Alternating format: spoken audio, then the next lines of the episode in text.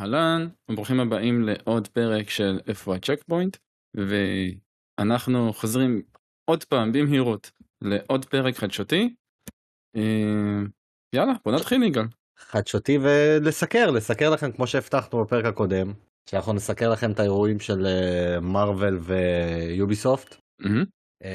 נגיע כמובן לסיקור כמו תמיד, אבל בוא נתחיל במה חדש, מה הצ'קפוינט שלנו.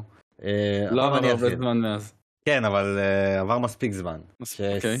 סיימתי את סטרי, כמובן, כצפוי, כמו שתכננתי. Okay. לקח לי שש שעות וארבעים דקות, סיים אותו. Uh, אחלה של משחק. אני יודע שדיברתי עליו לחיוב מקודם, עכשיו אני כבר ממש סיימתי אותו. אני ממש אהבתי כל שנייה שסיימתי במשחק הזה, הוא היה לי ג'ינג'ר. הוא היה לי ג'ינג'ר. אחרי רדד, הייתי צריך איזשהו משחק שינקה לי את החך, משהו שהוא שונה מ- מרדד. משהו שהוא גם יהיה קצר וייתן לי את התחושת סיום של משחק, ופשוט נהניתי מכל שנייה שלו, העולם שלו סקרן אותי, רציתי רק לדבר עם אן פי סיז, רציתי לחקור, לגעת בכל דבר, הפייסינג שלו, גם עלילתית וגם גיימפלייט, ממש טוב, הוא פשוט, הוא יודע בדיוק איפה הוא ייתן לך את הקטעי אקשן, איפה לא, הוא סידר את זה בצורה טובה, כולל השלב סטלף הזה שהפתיע אותי, למרות שזה היה צפוי, כי בכל זאת משחקים חתול, אתה חייב לנצל את ה... הדבר הזה, היה לי מגניב, בעיקר היה לי מגניב כי בתוך השלב סטלף, שהוא לא כזה קשה, אתה יודע, המשחק הזה הוא לא משחק קשה. לא. אבל בתוך השלב סטלף היה שם מישהו שביקש שאני אמצא בשבילו מפתחות, שנפלו לו. אבל כשאתה מוצא את המפתחות, כדי לחזור אליו, אתה צריך בעצם לעשות את כל השלב סטלף הפוך. כי אם עד עכשיו התקדמת עם עצמים, כדי להתחמק מדברים שהתקדמו איתך, פתאום אתה עושה את זה הפוך, אז כל התזמון אחר הזה קצת הקשה, אבל היה לי כזה כיף. אז זה, זה היה ממש מגניב שהם עשו את זה. סוף מרגש. סוף מרגש, כן. קצת הפתיע אותי. לא ציפית. לא, כן ציפיתי משהו בכיוון הזה, אבל אני לא רוצה להיכנס לטריטוריה של ספוילרים, אבל ציפיתי למשהו אחר באותו סגנון. וזה, הקטע הזה הפתיע אותי. עכשיו, אני אשאל אותך שאלה כמי שגם סיים את המשחק. המשחק הראה פוטנציאל למשחק המשך. גם בנרטיב שלו, של העולם שנחשפנו אליו, וגם מבחינת מכניקות שאפשר המון להוסיף למשחק הזה, ולשלב דברים, ואתה יודע... אתה יודע, מבחינת יכול להיות שיהיה לך קומפניון של חתול נוסף איתך, ואז יכול להיות מגניב על המשחק ביניהם של... כי אתם חתולים, כמו שאתה דיברת על זה בכמה פרקים, אתה משחק חתול, ולא חתול מונפש כבן אדם. אין לך דיאלוגים איתו, הוא לא מדבר, אז כאילו זה יהיה מגניב אם הם יוסיפו איזושהי אה, אה, תקשורת בין חתולים או בין בעלי חיים אחרים. והאם אתה חושב שעשו איזה משחק המשך? אם אפשר או אם יעשו? אם אפשר, שנינו די מסכימים שכן. כן. אם אתה חושב. אני, כן, אני חושב שיעשו לזה משחק המשך. כי בסוף בסוף יש לך כזה קריצה, כמעט ויזואלית ש... אוקיי, יש פה משהו. והצלחה. מה? והצלחה. כן, המשחק גם מאוד מצליח. הוא מאוד מצליח, וגם מעבר לקריצה בסוף, העולם גם סוג של במרכאות נפתח, הרבה יותר ממה שהיה לפני זה. לא נעשה ספוילרים יותר מדי באיזה מובן, אבל קחו בחשבון שהעולם נפתח הרבה יותר ממש ממש בסוף. ומראה בעצם אופציה לעוד חקירה של העולם וסביבות ודברים כאלה.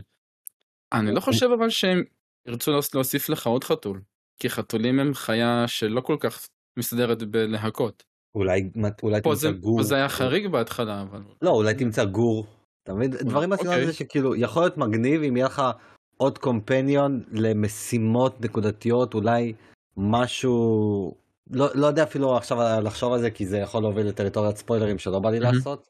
זה משחק ממש קצר. Uh, אני פשוט אסכם את זה שאני ממש ממליץ אותו. Uh, בין אם זה דרך המנוי או פשוט לרכוש את זה.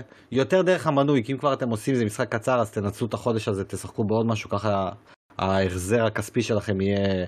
אבל לפורמני פשוט יהיה הרבה יותר טוב. Mm-hmm. ו... לכל מי שחושש מהגיימפליי שקצת מראה לך אוטומציה וזה... אמנם זה קיים, אבל זה, המשחק שווה את זה. המשחק שווה את זה שהוא לא פלטפורמר מלא. הם עשו את זה בדרך בעיניי שמאוד תואמת לעולם ולנרטיב שמנסים לייצר. אז אני סופר אה, מרוצה ושמח, ובעיקר אה, מאוד מאוד אה, ממליץ. אני לא חושב שהאוטומציה של, ה, אתה יודע, לחיצות בשביל לקפוץ, כל כך עושה אותו לפחות טוב. כי הם עשו את זה כל כך אינטואיטיבי שאתה אוטומטית כבר... מבין לבד לאיפה אתה תקפוץ, אז זה כאילו אתה פשוט מכוון קצת בדומה לפלטפורמר, אתה מכוון לשם, לוחץ עליק, סוג קופץ, מאוד ברור לך לאן זה יעבוד. אני מסכים איתך, אבל אנחנו מכירים אנשים שפחות אהבו את הדבר הזה, אז אני כאילו אומר שמי שעוד לא התנסה ולא הפריע לו, כי נגיד... כן, שלא ידאגו. זהו, לא, גם תנסו, כי נגיד מייקי כן ניסה את המשחק, וכמו שהוא חשד, הוא באמת חשד שהוא לא יאהב את זה, הוא לא אהב את זה, אבל הוא כן ניסה, הוא נתן לזה צ'אנס. אז אם אתם חושבים מראש שאתם פחות אוהבים, כן תנסו, במיוחד אם יש לכם מנוי שהוא כלול גם ככה בתוכו, פשוט תנסו, אם לא תאהבו זה משהו אחר, אבל אני כן ממליץ לנסות את הדבר הזה. אני גם חושב שזה משחק ראשון טוב להרבה מאוד אנשים שאו רוצים לחזור לגיימינג, או שהם מחפשים איזשהו משהו קצת שונה ממה שהם התרגלו עד עכשיו, שחקני פיפה, פרו וכאלה למיניהם, זה יכול להיות אחלה שתניסה, כי אני אגיד לך למה אני, אני אה, מעלה את הנושא הזה, כי דיברתי עם מישהי שהיא כזה מנסה עכשיו להיכנס לעולם הגיימינג, וכן יש לה ניסיון עבר, היא חוזרת והכל, והיא הרבה שנים לא שיחקה עם ג'ויסטיק ואין לה את הפיל הזה. ונגיד כשהתחילה עם סטרי, אז היא הרגישה שאני צריכה להתנסות יותר בג'ויסטיק, כי לא, לא, לא עובדים לי דברים. אבל כן, כל שאר הדברים מאוד היו, אה, איך אני, נגישים. זה כן, אז פתאום שמתי לב כזה, בונה, בונה, הם עשו פה משחק נגיש שלא חשבתי על, על הדבר הזה. המשחק הזה אז כן נגיש גם לקהל צעיר יותר, וגם לאנשים שאולי רוצים להכניס את הילד שלהם, או בת זוג, או משהו בכיוון הזה. Uh, אני, אני פשוט ממליץ על סטרי, באמת שאני ממליץ עליו. אז uh, כן, הוא מפשט הרבה דברים בצורה טובה. בצורה טובה, בדיוק, כי אתה יודע, אתה יכול לקחת את זה לכיוון ש... אני יודע שיש אנשים שלא אהבו את זה, שהוא מפשט לך יותר מדי, כמו שדיברנו עם האוטומציה של הקפיצות והכל, אבל שאר המשחק הוא לא מפשט אותך, אין לך קווסט לוג, אין לך מפה, אין לך כלום, לך כאילו תמצא הכל לבד. זה לא, זה לא קשה מדי, כמו שאמרתי בהתחלה, זה לא משחק קשה, הוא גם... לא בהכרח מאתגר, אבל הוא כן פה ושם נותן לך כזה קצת אה, לא לנוח יותר מדי על זרי הדפנה. ואהבתי את זה בו. אז סיימתי אותו, ומשחק עם בעל חיים שאתה משחק בעל חיים, עברתי סוף סוף למשחק ששנים אני רוצה לשחק בו, שאתה משחק שיש לך בעל חיים, שיש לך את הסוג של בעל חיים, וזה The Last Guardian. סוף סוף. אף פעם לא שיחקתי בו, שנים רציתי אותו, ו... יצאתי איגל טוטלי כלפי המשחק הזה, שאני הייתי כל כך בטוח שכל חודש הוא יגיע בפלוס, יחלקו אותו, שגם כשהיה במבצעים לא קניתי, כי תמיד היה לי את הטראומה הזאת שאני אקנה אותו ב-עשרה דולר, ואז חודש אחרי יחלקו אותו בפלוס, ואני אגיד, אה, למה קניתי אותו? הנה, חילקו לי אותו. זה קרה לי עם גרידפול, וזה קרה לי עם בטלפרונט, זה קרה לי עם עוד הרבה משחקים שקניתי אותם, ואחרי חודש, גג חודשיים, הם הגיעו לפלוס. והייתי תמיד בטוח של אס גרדיאן הוא כזה, כי זה לא משחק הכי חדש בעולם. וזה משחק שהוא של סוני, לא סתם סוני, זה סוני ג'פן. וחילקו את, את ההוא מהיוצרים שלו, איך הוא נקרא, Shadow of the Colossus. הוא גם חולק. אז תמיד הייתה לי את התחושה הזאת. ואז גם הכניסו אותו למנוי של הפלייסטיישן חמש, ה-עשרים משחקים שהיה חלק מהמנוי, אז הייתי בטוח שהוא יגיע.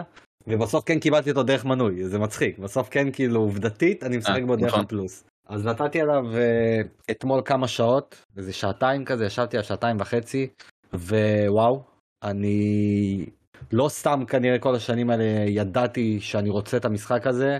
זה מהמשחקים האלה שאתה, אני מדבר כמובן על עצמי, שאני מסמן לי מראש ואני פוגע בהם, ואני מה זה מבסוט על עצמי שאני פוגע בהם. הוא ממש ממש מסקרן אותי, בא לי לחקור אותו. כיף לי לשחק עם uh, טריקו, uh, כיף לי uh, המבנה של המשחק, מה שכן, uh, הביצועים שלו לא וואו. ו... וואלה. כן, הביצועים שלו לא משהו, וזה מאוד מפתיע אותי, למשחק פלייסטיישן ארבע נייטיב, uh, גם אין לו אייץ' די אר, אבל כשאתה נכנס להגדרות של הבהירות, אז רשום אייץ' די אר Disabled, אז כאילו הם מכירים באופציה הזאת, אבל משום מה, המשחק לא נותן לי את האפשרות להדליק את זה, למרות שהטלוויזיה שתומכת אייץ' די אר בכל המשחקים, אני לא יודע... אם אני מפספס משהו, או זה המשחק, אני צריך לבדוק את זה. אולי זה הגיע רק בני התכוני נקסט ג'ן, דברים כאלה, אני לא יודע. באמת שלא לא עקבתי מספיק ולא חקרתי, אבל שעתיים וחצי ראשונות, ממש מענות, אה, מאוד ג'יבלי, באנימציה, mm-hmm. ב- בווייב שלו. אתה יודע, בהתחלה, הבאתי את המשחק, אני כזה מסתכל ואני אומר, בוא, אין לו גרפיקה של משחק, אה, וואו. כאילו, הוא, הוא לא גרפי מדי, מבחינת דיטלס על כל מיני אבנים כאלה וזה, אבל פתאום... כשאתה מתחיל לשחק ואתה עובר את המקטע הראשון שהוא די חשוך ואתה נפתח לאור, אתה פתאום מגלה, אה, המשחק הזה הוא סל שיידינג, ומשהו שלא שמתי לב אליו בשנייה הראשונה. כן, קצת. וזה גם לא בדיוק סל שיידינג, יש לו אלמנט של הנד דרון, כאילו זה מרגיש שהוא מצויר ביד באזורים מאוד מאוד ספציפיים, בעיקר של הדמות שלנו, נגיד עם כל הקעקועים שיש עליה, והנרייטר הזה ברקע, אני, אני ניסיתי להימנע, מה זה ניסיתי? אני נמנעתי מספוילרים טוטליים למשחק הזה, אני לא יודע כלום עליו. אני יודע את הקונספט שלו, ידעתי שאתה משחק עם איזה חייל, לא ידעתי מה הסיפור שלה, והכרתי את הסוג של הגיימפליי שלו, בגלל גם שאנחנו מכירים את איקו, וגם את Shadow of the Colossus, אנחנו יודעים מה הצוות הזה של ג'פן עושה. כן. ונכון לפתיחה שלו, אני ממש ממש נהנה, זה, זה פשוט עונה לי לכל הציפיות, ואני שמח גם שאני מאוד מתחבר לאנימציה שלו בצורה כזאת, שממש אני... עושה תמונות ונשעה ו- וכיף לי, כיף לי לחוות את המשחק הזה פעם ראשונה אה, עכשיו. אתה שיחקת בו אלי? לא, עדיין לא, אני גם הורדתי אותו עכשיו. מצוין, מצוין, אז, אז נעשה עליו ביקור משותפת. Mm-hmm. יאללה, זה טוב מאוד, טוב מאוד. אמ... ומה הדבר האחרון שיש לי להגיד? אה, הרבה זמן פשוט לא דיברתי על מכבי חיפה, כי היה פרק שהייתי חולה וזה. אני אתן לכם תקציר האירועים האחרונים של החודש וחצי האחרונים, כי לא יצא לי לדבר על זה, ו... בפרקים האחרונים שהקלטנו פשוט היינו קצת בלחץ של לסיים את ההקלטה, אז פחות נכנסתי לזה. בגדול מה שקרה זה שמכבי חיפה הפילה לליגת האלופות. זה כבר קרה לפני חודש, כבר שיחקנו את המשחק הראשון, אבל עשינו את זה, עשינו את זה. וואו, אני כאילו בכיתי כשזה קרה, ממש. אני אפילו אחרי זה שלחה, יש לי תמונה שאני מדמעות בעיניים, ופתאום חבר התקשר אליי, הוא היה במשחק בבלגרד, במשחק ההפלה, הוא התקשר אליי משם בלייב, ואני ספגתי גם את האווירה הזאת מתוך היציע שהוא היה שם. מדהים, זה אמנם, אני לאחרונה נמצא הרבה בספייסים בטוויטר, אתם מוזמנים לעקוב מי שרוצה קצת מכבי חיפה וזה, ודיברנו על הקטע הזה שמכבי חיפה הפילה ליגת האלופות, זה פעם שלישית, זה לא פעם ראשונה מן הסתם, לא פעם ראשונה, גם... לפני שש שנים מכבי תל אביב הפילה, שיחה שבע שנים ב-אלפיים וחמש עשרה, ב-אלפיים ואחת עשרה הפועל תל אביב הייתה, אנחנו היינו ב-אלפיים ותשע, וכו וכו וכו, זה פעם שישית בסך הכל של קבוצה ישראלית, שזה מתחשב בזה שהצטרפנו לאירופה בשנות ה-תשעים, אפשר להגיד שזה קצת מכובד לליגה כמו שלנו, שאין בה תקציבי על, וצריך כאילו להיכנס לפרופורציות, תמיד שאנחנו מדברים על הקנה מידה אירופאי, כי לצורך העניין, השבוע הזה יש את המשחק של מכבי חיפה נגד אה, פריס סן ג'רמן. אנחנו מדברים פה כאילו על, על אי אפשר לתאר, אנחנו מדברים על פריס סן ג'רמן שיש לה שחקנים בשווי של מאתיים, שלוש מאות, ארבע מאות מיליון יורו לשחקן, שהתקציב מועדון שלנו, של מכבי חיפה, כל התקציב מועדון הוא באזור ה-מאה מיליון שקל, שזה מה, שלושים ושלושה מיליון יורו, פלוס מינוס. Mm-hmm. כאילו רק, רק לסבר את האוזן לאיזה מעמד אתה מגיע ומה הסדר גודל, ברמת הסכום ההפלה לליגת האלופות שקיבלנו הוא שש עשרה וחצי מיליון יורו. זה חצי מהתקציב שלנו לשנה שלמה רק על ההפלה. זה, לקבוצות אחרות זה פיצוחים, בשביל קבוצה ישראלית שעושה את זה, זה, זה מדהים. אבל מה שהתחלתי להגיד זה שדיברנו על זה בספייסים ש-אלפיים ושתיים, שזה נעשה פעם ראשונה אי פעם בכדורגל הישראלי, אני הייתי בכיתה ג' ד', אני כבר לא זוכר, אי, אני לא אשכח את זה בחיים כמובן, אבל זה היה בטולי, ליטרלי, כי זה היה פעם ראשונה אי פעם. יש משהו בקבוצה הזאת השנה של מכבי חיפה, שעשתה את ההפלה הזאת, שהיא משדרת את הווייבים של אלפיים ושתיים אלפיים ושלוש. משהו, יש איזשהו חיבור שנוצר בין הקבוצה לקהל, לשחקנים, לשחקנים הזרים שהגיעו רק השנה, ו- ומרגיש כאילו פה הם עשר שנים, והתשוקה, יש משהו מיוחד באוויר. כן, אני לא מצפה שנעשה משהו בליגת אלופות, כי אני ריאלי לסיטואציה שאנחנו נמצאים בה, וגם במשחק הראשון, נגד בנפיקה, הפסדנו שתיים אפס, תוצאה מכובדת. אבל הרגישו את הפערי רמות, זה לא זה, עם כל הכבוד, ואני מת על הקבוצה שלי, ו-ארבעים וחמש דקות אנחנו יכולים לעמוד שווה בין שווים, יש עוד ארבעים וחמש דקות, ושם אתה מרגיש את הפערי רמות האלה. אז מה, אין... כאילו, עייפות כזאת, שחיקה? ש... גם, גם עייפות פיזית, גם קצב המשחק, כדורגל הישראלי עם כל הכבוד והאהבה שיש לי אליו, אני תמיד אומר את זה, כדורגל הישראלי הוא נוד, אבל הוא הנוד שלנו, וכל אחד אוהב להריח את הנודים של עצמו, זה הכדורגל הישראלי, אנחנו לא שם. יש לנו פה ושם הברקות, אבל אנחנו לא באמת שם. וכשקצב המשחק, ככל שהמשחק מתקדם, וקצב המשחק עולה, והקבוצות האירופאיות האלה רגילות לשחק בקצבים האלה, אתה רואה את השחקן הישראלי מתחיל ליפול, וגם הזרים שנגררים, ופשוט זה, זה רמה אחרת לגמרי. האם אפשר עדיין להפתיע ולעשות משהו? תמיד, זה ספורט. ובספורט, ובטח בכדורגל, הכל יכול לקרות. אבל זה יותר תחושת ההפלה הזאת שעשינו את זה, שגם שנים מדברים על זה שהסיכויים לקבוצות ישראליות לחזור לליגת אלופות הם באמת כל כך קטנים, כי התקציבים באירופה השתנו והקבוצות שם התרחקו, הכדורגל הישראלי קצת חזר לאחור בהרבה מובנים. זה באירופה אמנם יש הגבלת זרים בתוך ליגות, אבל בגלל שיש את חוק בוסמן שמתיר לאירופאים לא להירשם כזרים, אז בעצם הם משחקים טכנית בלי זרים. ואצלנו יש לך הגבלה של שישה זרים, אז כולם, יש לך ישראלים ורק שישה זרים. אז אתה מוצא קומבינות של למצוא מתאזרחים ויהודים וכאלה שיקבלו פה, אה, יירשמו כישראלים, אבל בסופו של דבר השחקן הישראלי הוא לא שם, לצערנו. יש לו כישרון, אבל הפנדמנטל שלו הוא לוקה בהם בהרבה מאוד דברים. אבל כיף לי, כיף לי לדעת שהקבוצה שלי עשתה את זה, אחרי שנים שאף אחד לא ציפה לזה, אחרי עשור שכון ומסריח שסבלנו, ובמשחקים באשקלון ובאקו, ואני לא מזלזל בערים האלה, אבל הקבוצות האלה, שקבוצות עירייה האלה, שנגררנו למשחקים המגעילים האלה, השלוש שנים האחרונות חזרנו לעצמנו, אנחנו לוקחים את התארים, גם פתיחת העונה בליגה, למרות שאנחנו משלבים את ליגת האלופות ברקע, ואנחנו משחקים, אתה שמת לב לזה, שאני אומר לך, שבת שלישי, שבת שלישי, שבת שלישי, שוחק את השחקנים, אני מבסוט, כן, אני אגואיסט, אני דואג לעצמי, אני רוצה שיהיה כל משחק, כל יום משחק, אבל השחקנים נשחקים מהדבר הזה, זה קשה בטירוף, וכאילו לראות את זה שבמקביל אנחנו עם ארבעה ניצחונות בליגה מתוך ארבעה משחקים, וכאילו גם אנחנו מצליחים לשמר את זה בליגה, שכולנו פחדנו מזה, כשהפענו ליגת האלופות אמרנו אה, שהסיכוי לאליפות צנח באוטומטית ב-חמישים אחוז, כי עד היום כמו שאמרתי, שישה קבוצות הפילו לליגת האלופות, אף אחת לא זכתה באותה עונה גם באליפות. עדיין שום קבוצה ישראלית לא זכתה בליגת האלופות, תוך כדי שהיא משתתפת ב... סליחה, זכתה בליגה הישראלית, תוך כדי שהיא משתתפת בליגת האלופות. אנחנו, מכבי חיפה, היינו הכי קרובים לזה עם שתי... עם שני פעמים שהפסדנו על הפרש שערים, ואחת מהם זו עונת קיזוז עם אח שמה וזיחה של עונת אלפיים ועשר. אני לא הולך עכשיו להיכנס לעצבים האלה, כי אנחנו נשאר פה שעות. אבל אולי סוף סוף גם נעשה את ההיסטוריה הזאת. וזהו, אני מאוד מאוד מרוצה. אני ריאלי למה שעתיד לקרות בליגת האלופות, אם יכול להיות אפילו שנקבל טרחות של החיים, אני מודע לזה. יכול להיות פוטנציאל שנעשה משהו מדהים, אבל בעיקר לכל אוהדי מכבי חיפה זו תקופה מדהימה. לאוהדי הכדורגל הישראלי זה כיף לדעת שליגת האלופות פה, אבל הם לא רוצים בהצלחת מכבי חיפה באופן טבעי, כי אין מה לעשות, יש יריבויות ספורטיביות. אף אוהד מכבי תל אביב לא, הוא עכשיו כל הזמן הזה שאנחנו מדברים פה על מכבי חיפה, הוא חיבה את זה, כן, הם יצאו מהפרק, מי שואל את מכבי תל אביב ושמע את זה. אשכרה. אבל כן, חד וחלק, אבל בסדר, אין מה לעשות, יש לכם פה אוהד מכבי חיפה שגאה בקבוצה שלו ורצה קצת לדבר על זה, אחרי תקופה שלא דיבר על זה, וזהו, זה מהצד שלי, נעבור אליך אלי.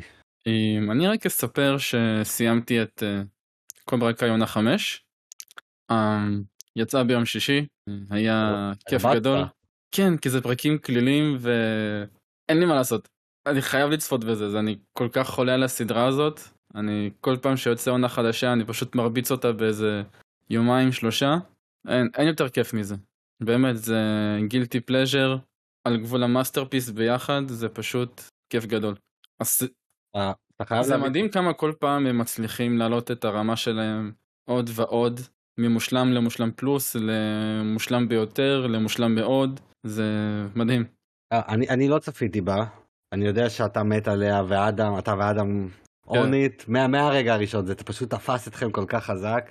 אני יודע שבאיזשהו שלב אני כן אשלים אותה, אני מקווה שזה יהיה בשלב שהסדרה עדיין תהיה חיה, כדי שנוכל להקליט על זה גם משהו, אבל צריך לשלוף את אדם מהכוך, שיקליט איתך על הדבר הזה, כי... מהבוידם. כי, כי כן, או אפילו פשוט כמו שאז אמרתי, אתם יכולים, אם אנחנו נתמלל שיחות שלכם בדבר הזה, אתם יכולים להפוך את זה לפרק שלם, אז כאילו... יש מצב. כן, זה, זה מגניב. דרך אגב, העונה הבאה היא האחרונה. מתי היא יוצאת? עוד לא יודעים. השאלה אם זה משהו כמו בעוד שנה, או... הם מוצאים עונה משהו כמו כל תשעה חודשים. אז יש לי תשעה חודשים לנסות לתפוס את זה. משהו כזה. אוקיי. האמת שיש גם את ריק ומורטי ומשחקי בית הדרקון, אבל כבר לפעם הבאה נשמור את זה, כי שתינו גם רואים בית הדרקון, אנחנו צריכים לדבר על זה, אבל זה כבר נשמור את זה. אני התכנון המקורי שלי היה, שלצערי בסוף לא יצא לנו לפועל זה, הרי שנעשה כל פרק נקליט עליו, כאילו סיקור לכל פרק, אבל קצת לא יסתדר לנו, אז כנראה שנסכם, מה זה כנראה? אנחנו נסכם את העונה בוודאות, ואולי בעונה הבאה אנחנו נשתדל לעשות ממש סיקור... שבועי לפרקים האלה, כי, כי זה כיף, יש הרבה מה לדבר עליהם פשוט. אבל uh, הפעם נסתפק רק בסיכום עונתי. אתה צפית בכלל בסרטים של uh, קראטה קיד? כן, ברור. אז איך לא נכנסת לזה עד עכשיו? לא יודע, אני אומר לך בכנות, אני לא יודע, כשהתחילה הסדרה היא לא עניינה אותי כל כך, היה לי דברים אחרים, ואז אדם התחיל לחפור לי עליה, והבטחתי לו, ולא עמדתי במילה שלי לצערי. לא יודע, באמת שאני לא יודע למה... אני בטוח שאם אני אראה את הפרק הראשון ואת השני, אני אכנס לתוך זה, אבל יכול להיות שגם יש לי את ה... לא יקרה לזה פחד, כמו אי רצון של כרגע להישב למשהו של חמש עונות, כשאני יודע שיש לי עדיין דברים אחרים על הראש, אז אני מעדיף למצוא לזה זמן אחר, כנראה. כנראה שזה מה שבפועל מונע ממני. אוקיי. אז רק ככה בחשבון שזה עונות קצרות, שמונה עשר פרקים. אבל כמה, מה עוד שבו פרק? וגם פרקים של עשרים ושמונה דקות. אה, אנימה כזה. אנימה לגמרי, רק שאין לך פה פתיח. אז לא אנימה בכלל. וגם אין לך קרדיטים. אוקיי. אני, אני רושם לעצמי, אני, אני, אני ארים אותו. אבל הם תזים ב... ממש מהר. אני ארים אותו ברשימת הודו שלי. סגור. לא ארבעים וחמש דקות, לא שעה, לא עונה של, אתה יודע, עשרים פרקים או עשרים וארבע, ממש בינג'בל בטירוף. זאת אחת הסיבות, נראה לי גם למה אנשים ככה עושים לזה בינג'ים כל הזמן. כן, הבנתי שהיא בנויה ממש במתכונת של בוא תעשה בינג' עליי. כן, כי גם הכל מתרחש בתוך כמה ימים או שבוע בעולם של הסדרה. אה, אוקיי, אוקיי, זה מעניין, זה לא ידעתי. כן, הכל משם ממש קומפקטי. יאללה, סקרנתם אותי. יאללה, אני בעד. אז נעבור לחדשות. יאללה, בגיימינג לא לך משהו? לא, לא, אני עדיין ממשיך בכיוון הכללי. יאללה, פצצה, אז כן, אז בואו נעבור לסיקור סלש חדשות, שעוד נקרא לזה. מה, נפתח עם מה שהיה ביום שישי כמובן, נכון? כן, נתחיל עם מצגת שהייתה של דיסני ומארוול. בואו נתחיל מהסוף, בסך הכל מאכזב, בסך הכל. אף, זה, אני אגיד לך מעבר לזה, זה לא נכנס לקטגוריה של מאכזב, זה נכנס לקטגוריה של אי רגש, כי לא רק שלא היה לי איזשהם ציפיות ודברים מהדבר הזה, זה נגמר כל כך מהר עם כל כך כלום, שאני אפילו לא יכול להתאכזב. לא, אני לא יכול לשים את האצבע על משהו ולהגיד, אה, זה אכזב אותי. כי לא היה לי כלום, לא היה לי ממה להתאכזב. אז ככה שסבר לכם את האוזן, המצגת הייתה באור של משהו כמו עשרים עד עשרים וחמש דקות, נכון? כן. של כלום ושום דבר, זרקו שם המון משחקי מובייל, ושני הסוג של הכרזות היחידות שאנחנו עכשיו כן נדבר עליהן, כי הן מצליחות לדבר, לא היה שם באמת משהו. אז נתחיל במשחק שאני אישית לא ידעתי עליו לפני, אלי כן הכיר, כי ראינו את זה ביחד, והוא אמר לי שזה משהו שהוא שמע עליו, משחק של קפטן אמריקה והפנתר השחור, בתקופת זה נראה מלחמת העולם השנייה, פשוט היה סינימטיקה של חמש עשרה שניות עם הלוגויים וזהו, זה כל מה שקיבלנו, אין לי מושג איזה סוג משחק זה, אין לי מושג מתי הוא אמור לצאת, לאן הוא אמור לצאת, מה הכיוון שלו, למה בלק פנתר שמה, כאילו אנחנו יודעים שבלק פנתר זה תפקיד, זה לא גיבור, כאילו זה גיבור על מן הסתם, אבל זה תפקיד שעובר ב- בירושה והכל, אז כנראה שזה מישהו שהיה בשנות ה-ארבעים, כנראה זה המלך תקלה ולא אה, הבן שאנחנו מכירים מהסרטים של מארוול, שזה תצ'אלה, נכון? או שהפוך, המלך תצ'אלה וזה תקלה. כן, תצ'אלה זה הנוכחי. כן, זכרו לברכה. כן, אה, צ'אדוויק. כן, זה צ'אדוויק בוסמן. לא, בוסמן, נכון? אני לא רוצה לטעות בשם. כן, כן, כן. אה, אז מה, כאילו זה הקונספט של שניהם גיבור על, משחק גיבורי על במלחמת העולם השנייה תמיד מגניב, אולי נקבל את האססינס קריד במלחמת העולם השנייה שאנשים שנים רוצים, כי הרי אחד מהם אמור להיות יותר סלפי, השני הוא כן בסופו של דבר סופר סולג'ר, זה אומר שיש אלמנטים של צבא ולחימה, אבל מה זה אמור להיות? אין לי שמץ של מושג. והדבר השני, שפה אנחנו כן קצת נתעכב עליו, כמובן זה מארוול סאנסט, אני כל כך מתבלבל עם השם שלו. מידנייט סאנס. מידנייט סאנס, כן. שקיבל תאריך, השני בדצמבר, הטעו אותנו בטרילר, שמשום מה בטרילר נכתב שהוא יוצא רק ל-פי אס פייב, פי סי ו-Xbox Series X ו-S, אבל שנייה לפני שהתחלנו את הפרק, בדקנו את זה לעומק, והוא עדיין יוצא לדור הקודם, פלייסטיישן ארבע ו-Xbox One. לא מבין למה בטרילר הם לא שמו את זה, זה גם, אם תשים לב, ב, אתה זוכר שראינו את T H Q, אני לא זוכר אם ראינו ביחד, או שדיברנו פשוט אחרי זה על T H Q, שהרבה מהדברים שם נכתבו כנג'ם בלבד. כן. ושאלנו את השאלה הזאת שכאילו, אה, זהו, זה המעבר, לא המעבר. יכול להיות שזה פשוט עניין שיווקי שכרגע הם שמים את הלוגוים האלה, אבל בפועל, אם נחטט במשחקים האלה, נגלה שהם גם מגיעים לפלייסטיישן ארבע. זה גורם לי עכשיו לחזור לאחור בהרבה מאוד מצגות שהיו לאחרונה, לבדוק משחקים יותר לעומק. אז מצד אחד למדנו לקח, אתה יודע מה, הנה, אני אקח משהו חיובי אחד מהמצגת של מארוול, הלקח הזה שלבדוק יותר לעומק לפני שאנחנו נקליט, כדי שלא נטעה חלילה מישהו מהמאזינים שלנו, וזהו. זה הדבר החיובי היחידי שיש לי. מה איתך? וואו, אוקיי. אז בסך הכל אתה לגמרי עברת על כל הנקודות שחשבתי לעלות פה. הייתה קצרה, לא הרשימה אותנו במיוחד, כי לא כל כך ממה להתרשם. הקטע עם מארוול, לא עם מארוול, עם קפטן אמריקה והפנתר, זה שזה הודלף נראה לי שבועיים לפני, שיש משחק שלהם ביחד בפיתוח, שידענו שיש משחק של הפנתר השחור שמפותח, אז כנראה שזה אותו דבר, שזה הפרויקט הזה שהם דיברו עליו. נכון, וואי זה יחזב אותי אם כן. אתה רוצה רק של הפנתר השחור? כן. כן, אוקיי, אולי זה לא, עוד לא... אולי זה לא. כן. אבל ו... לא, זה פשוט כשיש משחקי גיבורל, אני תמיד... אני, אני אוהב שעושים שיתופי פעולה בין משחקי גיבורל, זה תמיד זה כיפי, אבל אני אוהב שפשוט לא משחק של שניים במחיר אחד, אלא שבמשחק של מישהו אחד יכול מישהו אחר להיות כמו איסטרג או להצטרף, אז אתה כזה, אה, אה, הנה ברוס בנר ברקע ודברים כאלה, אני אוהב יותר מאשר לדעת מראש אני בא למשחק של שני דמויות שבאופן כללי אני פחות עוקב אחרי העולם הקומיקסים, אז אני פחות יודע מה החיבור שיש היסטורית בין אה, קפטן לבלק פנתר, אבל זה פשוט הרגיש לי כזה קצת אוף, אבל אה, אני מקווה שזה יהיה טוב, אתה יודע, אני, אני אם, עכשיו נזכרתי במשהו, כשראינו את הטריילר הזה לשנייה, הרי זה העלה לי וייבים של uh, סבתור. Yeah. משחק כזה שיצא בדור הקודם, מלחמת העולם השנייה, משחק סטלפי כזה עם uh, קצת אקשן, uh, שהיה אחלה של משחק אגב. הייתי שמח לקבל איזה פורט או רימאסטר, אוי פורט לסוויץ', הוא יהיה מושלם לסוויץ' בנייד, משחק כזה עולם פתוח קטן, יכול להיות ממש מגניב, אבל uh, אני אישית, uh, אני מאוד אוהב כל מה שקשור, זה מצחיק, כאילו זה מאוד מאוד לא קשור, תקופה של לונדון הוויקטוריאנית, ובדרך כלל כשנוגעים במלחמת העולם השנייה, אז נוגעים בפריז ובלונדון הרבה מאוד, כי פחות אוהבים לגעת בצד הגרמני, כי אז אתה צריך, אתה יודע, לייצר גטואים, וזה דברים שמשחקים פחות אוהבים לגעת בזה.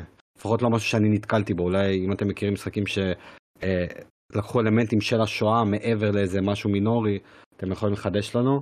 אז אני כן יודע שאנחנו נראה את לונדון האפלה הזאת וזה, וזה סטאפ שאני פשוט מאוד מאוד אוהב, כיף לשחק במשחקים כאלה. כמו ומפיר שמאוד מאוד אהבתי, עוד מעט לייזופי נוגע בזה, יש, אני יודע שהמון אנשים אוהבים את בלאדבורן, שמתים בעיקר על הסטאפ שלו, לא רק על המשחק עצמו, גם הסטאפ ערים להם. Yeah. אז זה יכול להיות מגניב אם יהיה איזה משחק ספייס כזה בלונדון של שנות ה-שלושים ארבעים, שאתה נוגע קצת בגרמניה וצרפת, בכללי אירופה בתקופה הזאת היא מאוד מאוד מעניינת. אז כן, יש פה כמובן פוטנציאל, שאלה אבל איזה סוג של משחק זה יהיה. ונשאר בעיקר לחכות, כי לא הציגו כלום, אמרתי, סינימטיקה חמש עשרה שניות של לוגויים של אה, השילד של אה, קאפ וסריטות עליו, mm-hmm. שאולי זה מעיד על קרב ביניהם, אולי הם שני צדדים שונים של המפה, אז זה גם יכול להיות משהו. אני מקווה שלא. כן, שאף אחד מהם לא יהיה בצד הגרמני.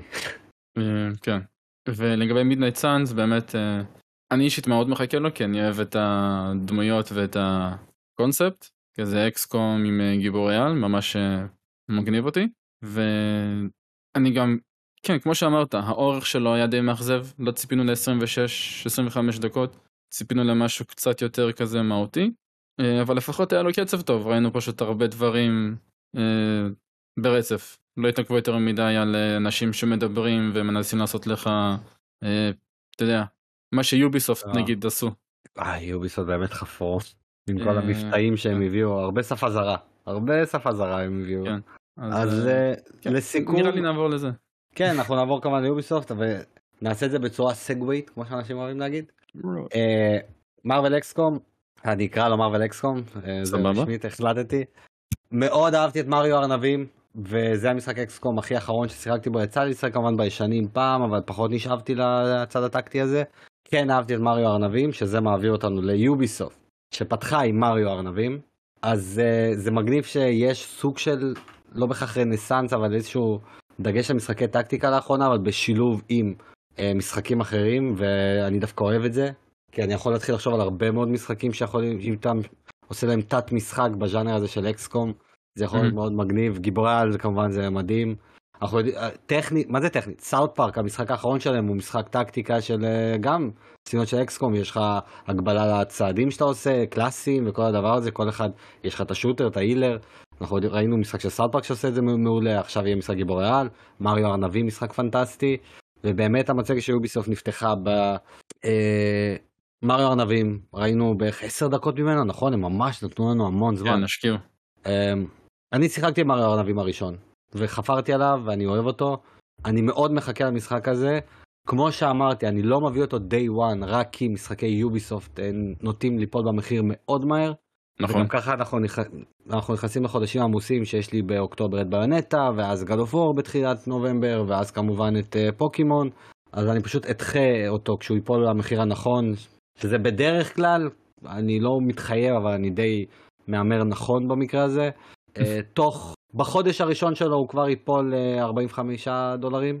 אחרי חודשיים הוא יהיה כבר ב-חמישים אחוז שזה שלושים, mm-hmm. ואני מאמין שכבר מה...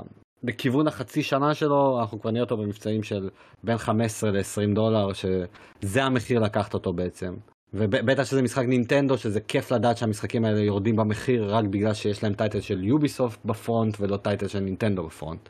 אחרת זה היה משחק שהיה תקוע ל-שישים דולר של בנקר. Mm-hmm. אז אני מאוד מחכה לו, הוא ויזואלית נראה מרשים, יותר טוב אפילו מהראשון, והראשון אחד המשחקים היותר יפים שיש לסוויץ'. אני בעיקר ממליץ לכולם לשחק במשחק הראשון, לקחת אותו במבצע וליהנות ממנו, ואז להחליט לגבי השני. זה מהצד שלי בנוגע למריו רביץ, ולפני שניתן את הטוויסט שהם נתנו שם, תגידי את דעתך קודם על מריו רביץ. אין לי דעה, אני רק רואה שזה עוד מאותו הדבר בסך הכל, לא?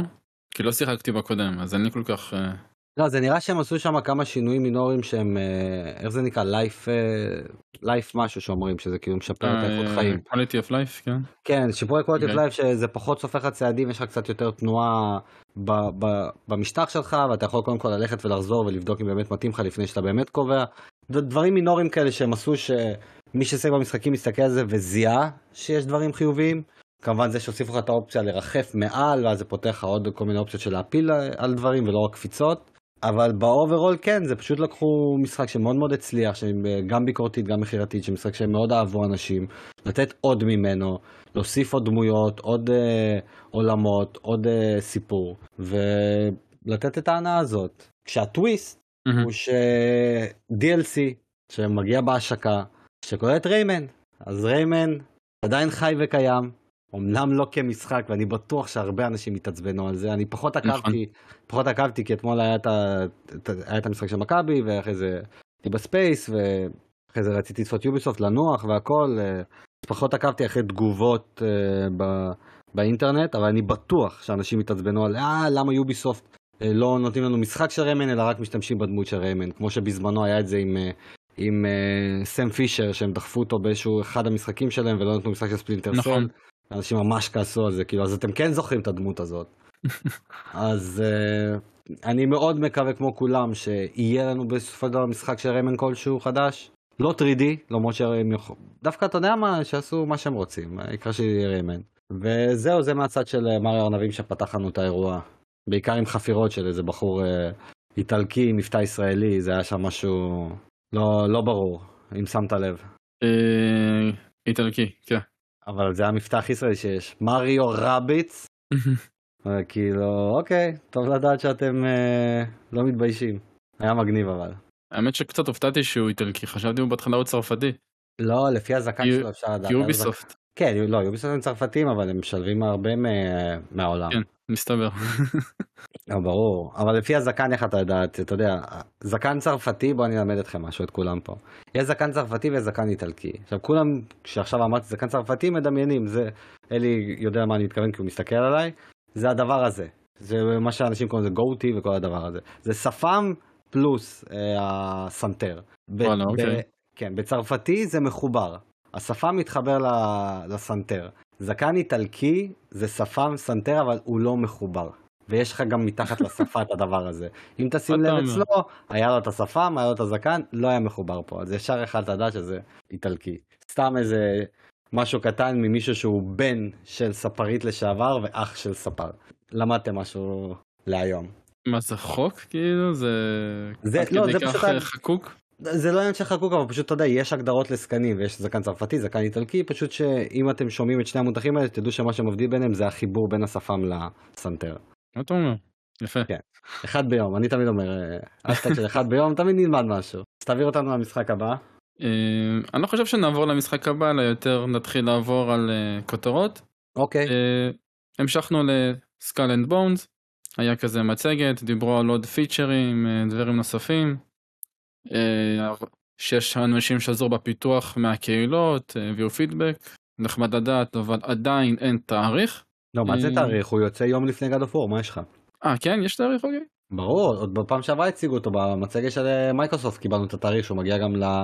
אני חושב שהוא מגיע לגיימפאס דיי וואן, אני לא זוכר את זה, אבל הוא יוצא יום, הוא יוצא יום לפני גד אוף וור, שצחקנו על זה ש... מסכן גד אוף וור, הוא הולך לאכול חרא, כאילו, איך הוא ימחור, כשסקאל אנד בונס יוצא יום לפניו, אז... תשמע, אני כבר לא עוקב אחרי המשחק הזה כל כך ש... אוקיי, אז יום לפני גד אוף וור, מה זה, שבע עשרה? לא, השמיני לנובמבר אלפיים עשרים ושתיים. השמיני, אוקיי. כי גד אוף וור יוצא בתשיעי. סבבה. הרחבה ועוד תוך... כן. לא, אני פשוט אגיד דבר כזה, שהוא כן נראה טוב, יאמר לזכותה המשחק נראה טוב, כמו שאמרת על הפידבק שהם דיברו מהקהילה, אני שמח שהם עשו את זה, זה יכול רק לתרום ולא להזיק, ובגדול זה משחק שאני בטוח שיש לו את הקהל שלו שישאב עליו, השאלה אם הוא יצטרך לפרוץ איזושהי תקרת שכר, כי גם יש לו את המגבלה הזו שנקראת מגבלת יוביסופט, שבשנים האחרונות הם סוגים קצת הייט, שאני לא חלק ממנו, וכבר דיברתי על זה מספיק, אבל זה פוגם להם לא מעט במשחקים ובהשקות של משחקים חדשים, ובעיקר לדעת אם יש פה משהו שהוא קצת מעבר לרק רבות של סירות, אם הם יוסיפו פה אלמנטים של אונליין, אם הם יוסיפו פה ריידים, אם הם יוסיפו פה דברים של איזושהי קהילתיות, כי זה משחק שנראה שמי שאוהב את זה, אתה יודע, לבנות את הספינה שלך, סוג של אם אם או כזה, לבנות את הספינה שלך ו- ולעשות ריידים עם אנשים ו- ולצאת לריידים ויהיה לך את הסינגל פלייר, יש פה פוטנציאל למשהו טוב. הבעייתיות שלו זה הפיתוח שאנחנו יודעים שעבר גיהנום, זה זה שכאילו, נכון, אנשים מתים על בלק פלאג, מתים על המשחק הזה, אבל הם עדיין מתים עליו כי הוא משחק אססינס קריד, זה לא שהספינות זה מה שרכש אותם, זה היה גיוון מעניין בתוך העולם של אססינס קריד, האם הוא יכול לעמוד בפני עצמו, זה השאלה הכי נכונה לשאול לגבי המשחק הזה, ובעיקר מה הרמת uh, תפעול, אני אקרא לזה, כשהוא יצא, כי אם הוא יצא מבוגבג, ואתה מוציא משחק כאילו בקנה מידה גדול, יום לפני God of War שאתה יודע שיום למחרת האנשים באמת שמים את הכסף שלהם על משהו שהם מחכים לו, אם המשחק הזה סקאל אנד בונס יצא עם באגים ובעיות בהשקה שלו, הם, זה לגבור את המשחק, כי כבר ביום למחרת שכולם יעברו לקרייטוס זה קובר את המשחק הזה, אז אני מאוד מקווה בשבילהם שהוא יצא כמה שיותר פעיל, ומקסימום הבאגים המינוריים האלה שקורה בכל עולם פתוח הם יסדרו את זה מאוד מהר, זה הדבר היחידי שאני אאחל להם. מעבר לזה, אני לא מחכה למשחק הזה, עד שאני לא באמת אדע מהו, ושוב, שיגיע לאחד המנויים, אנחנו יודעים שיוביסופט בשיתוף פעולה כרגע עם הפלייסטיישן פלוס, הם עדיין זורקים משחקים למייקרוסופט לגיימפאס, יוביסופט עושה כספים מהצד כמו כלום, אני אומר לך, היא כרגע מגלגלת ארגזים, אבל זהו, זה סקאל אנד בונס. יפה מאוד. המשכנו לריידרס רפבליק, יש עוד תוכן שמורידים למשחק, מגיע ב-ארבעה עשר בספטמבר, מישהו משחק במשחק הזה, אלי? מה? מישהו משחק במשחק הזה, זה מרגיש כאילו הוא יצא ונעלם כלא היה. ואתה זוכר? אני מקווה שהם משחקים בו, כי אני מאוד אהבתי כשהוא יצא. זהו, זה מה שבאתי להגיד, כל מי ששיחק בבטא שלו עף עליו, אנשים בהתחלה שיחקו בו, אבל זה מרגיש כאילו דממה מוחלטת, אני לא יודע, יש לו מה כמות השחקנים הפעילים שלו, האם הוא חי, כי היה לו פוטנציאל, אנשים אהבו אותו. יכול להיות שזה יחזור, כי התוכן חדש, אתה לא יכול לעשות את אותו תוכן אינסוף סתם ככה. תבין, כאילו, הוא יצא באוגוסט שנה שעברה, וואו, כבר שנה בחוץ. וואו, עברה שנה, איזה מדהים. אני חושב שזה מהמשחקים האלה שרק בתקופות שיוצא תוכן חדש, אנשים באים, נותנים דם איזה חודש, ואז נעלמים עוד פעם? נראה לי שכן. אז פייר, פייר, זה בסדר. זה בסדר, יש משחקים שזה בסדר בשבילהם. כן, זה לא משחק כמו פורטנייט או דסטיני, שכל הזמן מקבלים מתכונים ככה, כל חודש, אז אין פה כל כך. כן. אז מי שעדיין משחק בו או חיכה לתוכן חדש, תדעו שעתיד להיות לכם תוכן חדש של ריידרס ריפבליק, כחלק מעונה ארבע שתגיע ב-ארבעה עשר בספטמבר. בדיוק. דיוויז'ן שתיים גם מקבל עדכונים של עונה עשר, ואז תהיה עוד עונה של עונה אחת עשרה כמובן, גם משימות, סיפורים ושיפורים משחקיות. משחק טום קלנסי שדיוויז'ן חדש, מתרחש בסילבר קריק בוושינגטון, יהיה פרי טו פליי, ובעצם ראינו שדיוויז'ן עושים לו סוג של פורט למובייל. זה מבוסס על המשחק הראשון בעצם, שמתרחש בניו יורק. תשמע, נראה מאוד מרשים יחסית למשחק מובייל. אני מסכים, ואני רק אוסיף משהו קטן על זה, כי אני לא שחקן של דיוויז'ן, לצערי לא נתפסתי בו, אני תמיד רציתי לנסות אותו, אבל לא היה לי שותפים, וזה משחק שאתה חייב בו שותפים כאילו. אני אגיד את זה ממש בקצרה, אנשים המון יורדים על... יוביסופט ועל הכל, חלק מהדברים בצדק, חלק לא. מבחינת להחזיק את הקהילה שלהם, הם תמיד עושים את זה כמו שצריך. הם מחזיקים משחקים בחיים. בין אם המשחקים מספיק טובים או לא, זה דיון נפרד. הם כן מנסים לשמר תמיד את המשחקים שלהם בחיים, את המשחקים שיש להם פוטנציאל, יותר נכון, להישאר בחיים. אני לא מדבר עכשיו על דוד שבוא ויגיד לי, למה ריימן לא קיבל משחק חדש? דוד, אתה צודק, ריימן צריך לקבל משחק חדש. אני מדבר על משחקים כאלה שיש להם את האופציה לשמר אותם דרך לייב סרוויס, הם כן דואגים לעשות את זה. אם זה יוצא להם טוב או רע, אני לא יודע, כי אני לא עוקב, אבל כשאתה מגיע לעונה עשר, זה אומר שיש לך קהל. אתה לא יכול להגיע לעונה עשר כשיש לך שני אנשים שמשחקים במשחק. אז כנראה שיש לזה עדיין קהל חי מאוד מאוד גדול, שממשיך לרכוש, שממשיך לקבל דברים בחינם, שממשיך לתפעל את השרתים האלה שהם לא בזבוז של זמן. אז לפחות אתם יכולים לסנוע, אבל כן מילה טובה זה שהם מנסים להחזיק איזושהי קהילתיות, ולא הרבה חברות עושות את זה. כל הכבוד. כן, אין החברה שמתחזקת יותר משחקים שלה חוץ מיוביסופט כרגע. באמת שאין. אני אישית מסכים עם זה, אבל האנשים לא, לא, לא, לא מוכנים לקבל את העובדה הזאת. לא, אני... הם תמיד מתרצים באה, אבל כל המשחקים אותו הדבר. מה, פארקה, אססינס קריד, אימורטלס פיניקס רייזינג, כולם עולם פתוח, שזה כאילו הכי זול שיש לקטלג את שלושת המשחקים את עולם פתוח. כן, זה נכון, אבל כל משחק הוא שונה, זה לא אותם המשחקים, זה לא אותו הדבר, אז כאילו... בואו, אתם צריכים קצת uh, להיות ריאליים ו- ופרופורציונליים בקשר למה שאנשים אומרים. כי, כי קח את רוקסטאר uh, ש-ג'י טי איי ורדד, נכון, זה, זה באמת אותו המשחק, אבל מה יש להם חוץ מזה? כלום. אז כאילו, מה, רוקסטאר היא בסדר? לא, זה דיון אחר, זה דיון אחר, אני כוחי תצבן. לא פעם, יגן, לא פעם. לא פעם, כן, לא שווה את זה. Uh, המשכנו ל-Rainbow Six Mobile, שזה Rainbow Six uh, Siege, שמועבר גם מובייל, uh, גם נראה מאוד יפה. עליו אבל ראיתי יותר שזה מובייל משום מה, רואים יותר בבירור שזה משחק מובייל. Mm-hmm. יש בטא שמתחילה עוד מעט, אבל לא בישראל, לא מפתיע גם. אה, לא. אה... אבל אנשים עם וי פי אנים ושטויות ימצאו. בוא, בוא נגיד ככה, מי שיש לו אנדרואיד אין לו שום בעיה פשוט להוריד את ה-איי פי קיי ממקום אחר ולשחק. כמו אה... שהיה בזמנו עם פוקימון גו. פוקימון גו בזמנו הבט, הבטא שלו הרי לא, לא הייתה בישראל, הרי הוא קודם התחיל באוסטרליה ובארצות כן. הברית וכאלה, ואני זוכר באותה תקופה עוד היה לי אנדרואיד.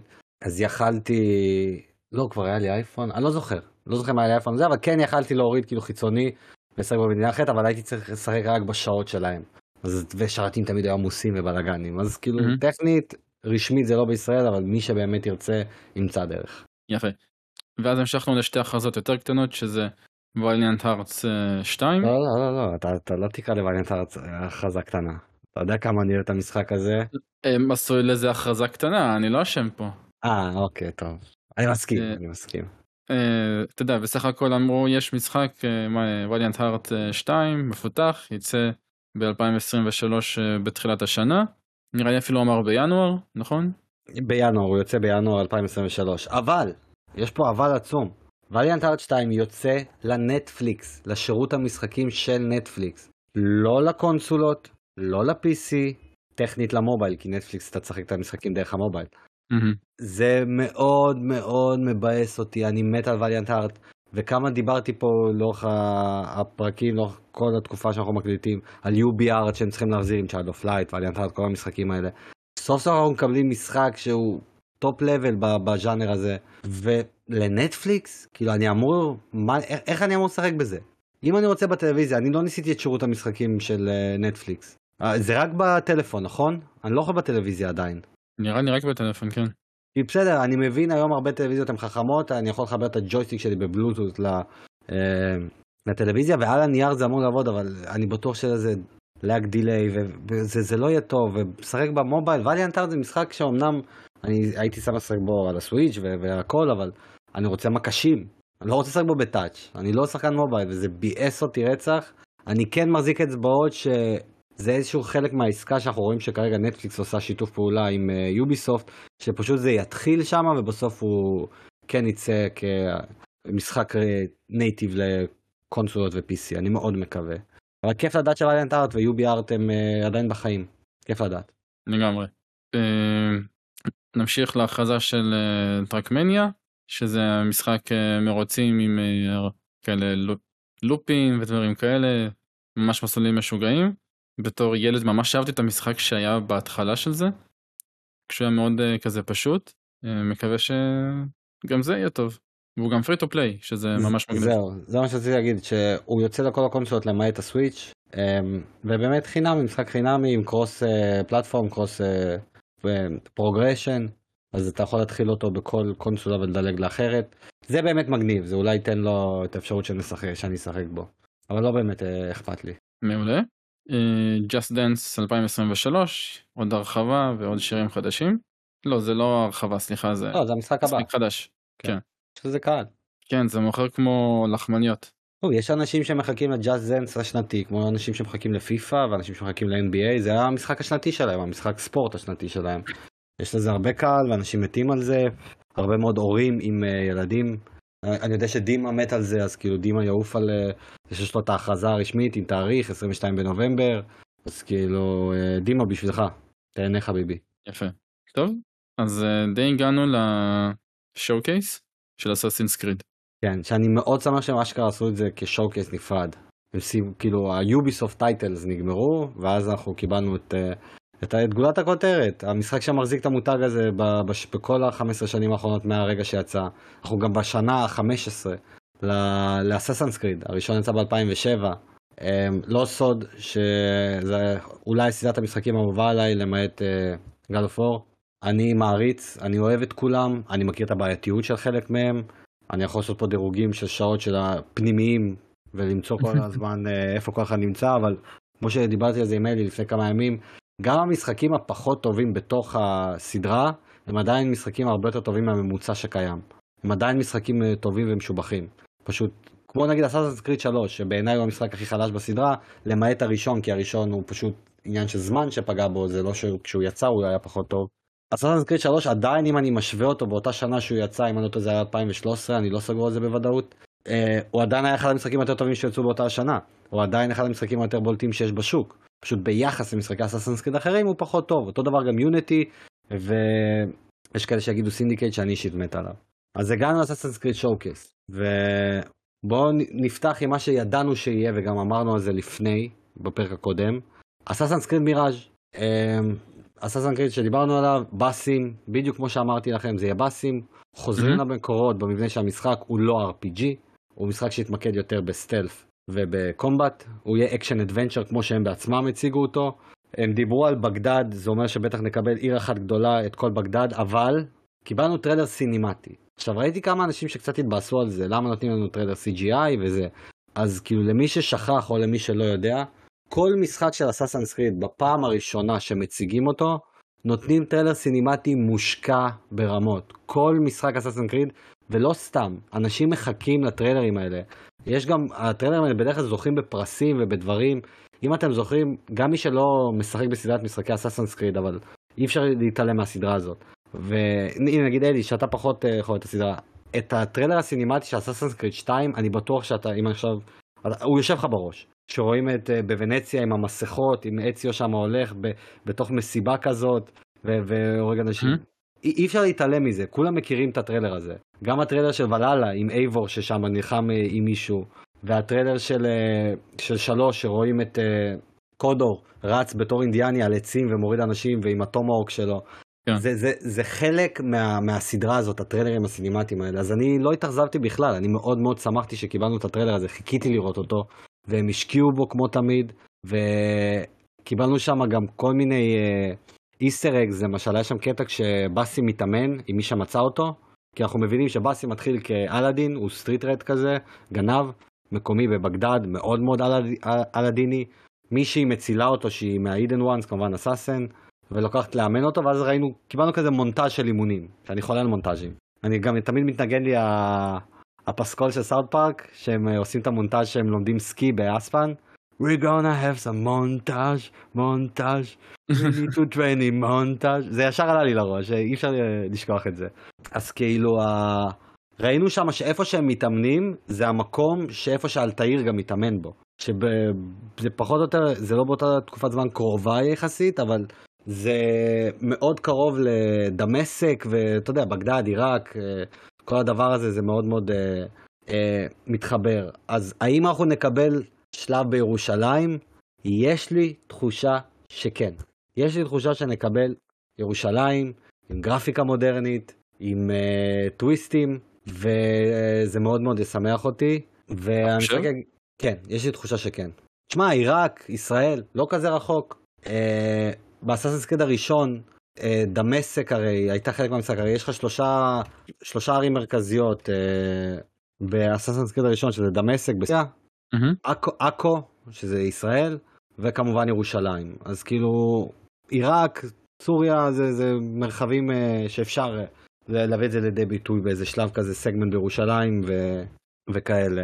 אה, אני מאוד מאוד מרוצה, אני שמח שהם עושים משחק שהוא חוזר למקורות, אני מת על המתכונת המקורית, אבל רציתי שהם, כי תמיד אמרתי, יוביסופט יש להם צוות ענק, זה חברה עצומה בגודל שלה, ואני שמח שהם הלכו על הכיוון הזה של לעשות תת משחק, או משחק ביטק במרכאות, אבל שנוגע במקור, כשבדרך הם משמרים גם את זה, הם כאילו נותנים לנו שני צדדים למטבע, אתם רוצים את המשחק הפול פלייג' אר פי ג'י הגדול, אתם תקבלו ואנחנו עוד מעט נגיע אליו, Mm-hmm. ובדרך אנחנו גם ניתן לכם משחק, כי הרבה אנשים מתגעגעים למקורות, רוצים את המשחקים המקוריים, פחות בא להם את ה-אר פי ג'י, רוצים יותר משחק נרטיב דריבן של חמש עשרה עד עשרים שעות במקרה הקיצון, למרות שרובם עד חמש עשרה עד שש עשרה שעות בפועל.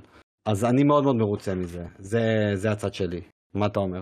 אם אני כל כך מה להגיד, כי אני לא כל כך מחובר לסדרה כמוך, אבל זה כן מעניין שהם בוחרים בכוונה לחזור לסגנון הקודם של המשחקים שלהם. זה מרענן. בשבילך כנראה, כן. למרות שאתה דווקא אוהב את הכיוון החדש ממה שאני דיברתי איתך. כן, אני אוהב גם את הכיוון החדש, גם את הכיוון הישן, אני נהנה משניהם. אני שופט כל משחק לכיוון שהוא נלקח אליו, אני לא משווה בין החדש לישן. אני יכול להתבייס על אלמנטים פה ושם שחסרים לי, אבל זה כמעריץ, אישי. אבל ברגע שיוצא משחק אססינס קריד, אני שופט אותו למה שהוא מנסה להיות. אם הוא מנסה להיות אר פי ג'י, אני אבדוק אותו כמשחק אר פי ג'י. הוא מנסה להיות נרטיב דריבן, אני אבדוק אותו כמשחק נרטיב דריבן. אני לא אכעס על למה אין לי אלמנטים אה, ליניאריים יותר במשחק כמו ולהלה או אודסי, כשאני יודע שהם לא משחקים כאלה. למה שאני אה, אכעס על זה, או אוריד בציון על זה. אני כן יכול כלפי עצמי להגיד, הייתי מעדיף ש-X במקום Y, אבל אני צריך לפעול את המשחק על מה שהוא מנסה להיות. ובשבילי זה מאוד מאוד מרענן, בטח ובטח שבאסים דמות סופר מעניינת, ויהיה לי כיף לעקוב אחרי הסיפור שלה. אני אשאל לך שאלה כזאת, כי אתה פחות בקטע של אססינס קריד, כן יש סיכוי שאולי תנסה עוד מעט בזמן הקרוב את האציו קולקשן, אולי אם כשאתה עכשיו שומע על אססינס קריד מיראז' ובוא נגיד ובאמת הוא יהיה עכשיו, אתה תשמע משחק של חמש עשרה שעות, עיר אחת גדולה עם סגמנט בעיר אחרת, כזה לסיום, אם זה יותר מזמין אותך לנסות אותו, או... או שזה לא עוזר, ואתה עדיין לא אומר, זו סדרה שפחות מדברת אליי, עד שלא יהיה משחק שיתפוס אותי, זה לא משנה לי אם זה משחקים של חמישים שעות, או משחקים של חמש עשרה שעות. ההגדרה השנייה יותר מתאימה, בעיניי. אוקיי, לא, fair enough, fair enough. אתה עד שלא יהיה משחק של Assassin's Creed שיתפוס אותך, לא רלוונטי לך אם זה משחק קצר, ארוך, אר פי ג'י, לא אר פי ג'י, זה פחות משחק התפקיד. אבל אתה כן כאילו מבין את ההייפ סביב הדבר הזה. אתה מבין את הרעננות, אתה מבין כאילו את הצורת חשיבה אחרת ש... גרמה למעריצים להסתכל ולהגיד, אה, נותנים לנו משהו שהרבה זמן רצינו. כן, גם, אתה יודע, בטריילר עצמו אתה יכול אפילו להרגיש את ה... זה שהם חוזרים למקורות. כן, כל הפצצת השן שהוא זרק שם, הרעל שהוא השתמש, mm-hmm. זה שהוא הורג ובורח. זה שצריך ובורח. להשתלב בתוך הקהל, ולהתאמה, ולרוץ בגגות הרבה יותר. למרות שאת זה בוולהלה הרזירו, הרבה אנשים פוסחים על וולהלה, כי אמרו, די, נמאס לי אחרי אודסי וזה, ולהלה עשה את השילוב האולטימטיבי בין המשחקים הישנים לחדשים, כי הוא כן במבנה ה-אר פי ג'י שלו, אבל אין לך עליית רמות, יש לך פאוור סקייל, שאתה פשוט משים נקודות ממשימות, זה לא באמת עליית רמות. ומנגד הוא עדיין עולם פתוח גדול, אבל כשאתה מגיע לערים המרכזיות, כמו לונדון וווסטצ'סטר, לא זוכר את העיר השנייה, יש לך שני ערים ממש ענקיות, כשאתה בתוך הערים האלה, זה מרגיש המשחקים הישנים. כי זה הרבה פרקור, הרבה התגנבות, אתה יכול להתאמה בתוך הקהל, ולהלה הוא, הש... הוא הכי קרוב לשילוב בין הישן לחדש. הוא לא פגע בהכל, כי זה קשה כשאתה מנסה לעשות כמה דברים, אבל למריצה לסדרה אה, יש דברים שהוא עשה בצורה אולטימטיבית. אבל זה כבר עניין שטעם אישי. אז זה אססינס קריד מיראז'. ואז זה מעביר אותנו לוולהלה, וממש בקצרה שזה ה-די אל סי האחרון. Mm-hmm. הם הכריזו, זהו. הם הולכים לסגור את הצ'פטר הזה, גם זה נקרא The Last Chapter, די אל סי האחרון, חינמי, ווולהלה שיצא ב-אלפיים ועשרים, החזיק שנתיים מלאות לכיוון הש... כן, הוא יחזיק שנתיים מלאות בפועל. כל הכבוד, הרבה אנשים חשבו שהחב עלה לתוך שנה יצא משחק, אה, אמרו תוך שנתיים, הם לקחו פה ברייק כדי לעבוד על כמה דברים, תחזקו את ולאלה, והרבה אנשים מתים דווקא על ה-די אל סי שלו, על די אל סיז ברבים שלו, הרבה יותר מאשר אה, על המשחק עצמו. אז אה, יאללה, קיבלתם צ'פטר אחרון, חינמי, אה, תהנו, פשוט תהנו ממנו, וניפרד אה, מ... לא, לא מהמאזינים, ניפרד מבלאללה אה, בדרך חיובית עם אה, תוכן חינמי. אתה תיתן בו? יכול להיות שכן, כי הרי יש לי את המנוי, ובלאללה חלק מהמנוי. לא, אבל לאללה עצמו, חלק מהמנוי. הרי לי את המשחק. מכרת את הדיסק, כן. כן, אהבתי את הדיסק, שבמקור נשדדתי, אבל זה כבר... אין לי כוח להיכנס לזה שוב פעם. אז כן, אז אני גם לא חוויתי את ה-די אל סי שלו. הייתי אמור, אם הייתי מקבל את הגרסת גולד, לא חשוב. יאללה, תעביר אותנו לשני ההכרזות הגדולות הבאות. הדבר שהוכרז אבל לא גדול, זה שיש פרויקט אססינס קריד ברקת, ג'ייד. למה לא גדול? אה, אוקיי, כן, נכון, המשחק מובייל, כן. אוקיי, טוב, אתה זרזת את ההפתעה. זה משחק אססינס קריד מובייל, שמתרחש בסין, והוא יותר כנראה אר פי ג'י, עם יצירת דמות, וכאילו מאפס, שזה מעניין וחדש, כי לא היה את זה עדיין. נכון. וגם משחק אססינס קריד לגמרי למובייל עדיין לא היה, וזה... לא, היה, היה, היה, היה. היה ישנים. לא, אבל מאפס שבנו אותו? כן. היה אחד שיצא של... שקשור בראשון, אבל זה מהמשחק המובייל האלה של פעם. אוקיי. זה משהו כזה עולם פתוח לא, לא נעשה על ידי יוביסופט, לא. אז קודם כל זה חדש, וגם סין זה גם מהמקומות שהרבה דיברו עליו ושרוצים ו... מסקרן, כי זה היסטורי ואקזוטי. יש אססינס קריד כבר בסין, אבל כרוניקלס. כן, זה, זה כאילו משחק צד כזה. אה, כן. יש את, יש את סין ויש את רוסיה שם, אני יודע. סין, רוסיה ועוד אחד, יש שלושה, אני מנסה לזכר עכשיו בשלישי. יש לי אותם, אתה יודע מה עכשיו אני אגיד לך מה השלישי. בינתיים תמשיך. אה, זהו, כרגע זה בפיתוח, ומחכים לשמוע חדשות. אה... אין ספק אבל שהם יודעים לאיזה קהל הם פונים כשהם אה, עושים את המשחק הסיני. אה, והודו, הודו זה השלישי.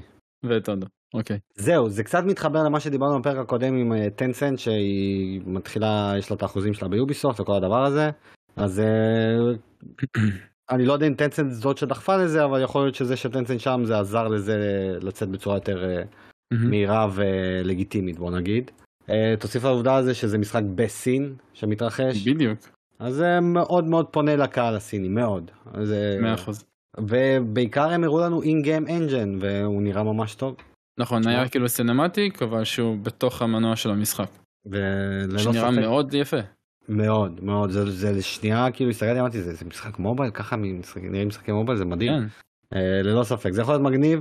אדם אמר את זה אתמול, כשדיברנו שהוא מקווה מאוד שזה לא יהיה עכשיו איזה משחק פריבי כזה, שבפנים, אתה יודע, אתה צריך לקנות דברים, שזה פשוט יהיה משחק עם פרייסטג לטלפון, מושקע. תבוא, תשלם את ארבעים שקל, חמישים שקל, תקבל משחק מלא. למה לא? זה לא יהיה, זה free to play. כן? הם אמרו את זה או שאתה חושב?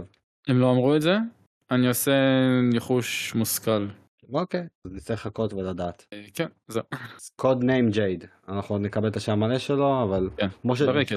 כן, למרות שאססינס קריד ג'ייד יכול להיות מושלם לסין, כאילו זה הכי עם הג'ייד אמפייר, וכל הפסלי ג'ייד האלה שהם ידועים בהם. נכון. המשכנו לאססינס קריד אדום, רד, פרויקט רד. קוד ניים רד, וזה מתרחש באפין יפן הפאודלית, כאילו טוב, משהו טוב. שאנחנו כבר מבקשים לפחות שתים עשרה שנה. וואו, כמה שנים אנשים מבקשים אססינס קריד ביפן, כי הרי זה מושלם ליפן, זה כן. מושלם, וכשיצא גוסט אוף צושימה, אני אמרתי לעצמי, זהו, זה הרג את הסיכויים לאססינס קריד ביפן, כי כאילו, כבר, כבר יש לך את העולם פתוח הזה, יוביסופט לא תרצה לעשות משהו, אבל אנחנו מקבלים את זה גם עם טוויסט, כי הרי אתה יודע, תמיד כשמדברים על יפן, מה הדבר הראשון שעולה לכולם לראש? נינג'ות, סמור... שינובים. לא, סמוראים. בדרך כלל דווקא סמוראים עולה לראש. אה, כאילו בלי קשר להתנגשויות, אז כן, סמוראים. כן, אבל אחר כך, בדיוק, אני אוהב את זה שהם לא לקחו לכיוון של אססן סמוראי, לא, שינובי, שינובי נינג'ות. כן. אנחנו נקבל פה אחי סרט נרוטו על, על המצח. על המצח. כן, אה, מה, אני, אני אהבתי על החזה הזאת.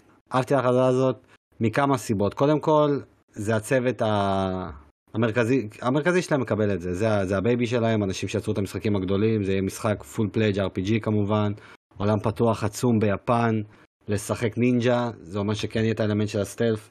אני, זה יותר כמובן רלוונטי לסדרה החדשה, מאוריג'ן ואילך, שזה בעצם מדינות שלמות שאנחנו עושים אותן עצומות, mm-hmm. כאילו אני, אססינס קריד אוריג'ן הרי אה, זה כל מצרים, והיא עצומה, אודסי זה כל יוון והאים שלה עצומה, אבל הלאה הוא יותר קטן, והם עשו את, אבל הם חילקו אותו לשלושה אזורים אה, די גדולים, כאילו אחד ממש גדול שזה כמעט כל אנגליה, לא כולה, קיבלנו נתח עצום מאנגליה, יש לנו את החלק הדני ששחררתי ספציפית את נורווגיה, ויש לנו קטע באמריקה, סורי על הספוילרים, יש קטע קצר, אבל בכל זאת המשחק שנתיים ומשהו בחוץ, יש קטע באמריקה, ויפן לדעתי הם הולכים לחסות את כל יפן, ובסופו של דבר זה אי אחד, וזה הולך להיות, בוא נגיד ככה, כן, זה, יש לזה את הקבוצת איים, צודק. בסופו של דבר, אני יודע בוודאות שבפן הטכני-ויזואלי, זה הולך להיות אחד המשחקים היותר מרשימים ש, שיצאו. זה אנחנו yeah. כולנו בטוחים בזה. עכשיו השאלה איזה סוג של קומבטים יעשו, כי קומבטים נינג'ה זה לא קומבטים סמוראי. קומבטים סמוראי, קומבט עם סמוראי, היה מאוד מאוד מתאים למה שראינו באוריג'נס, אודסים והכל. יש לך את החרב, אתה מגן, לא בכך תמיד מגן, אבל יש לך את החרב.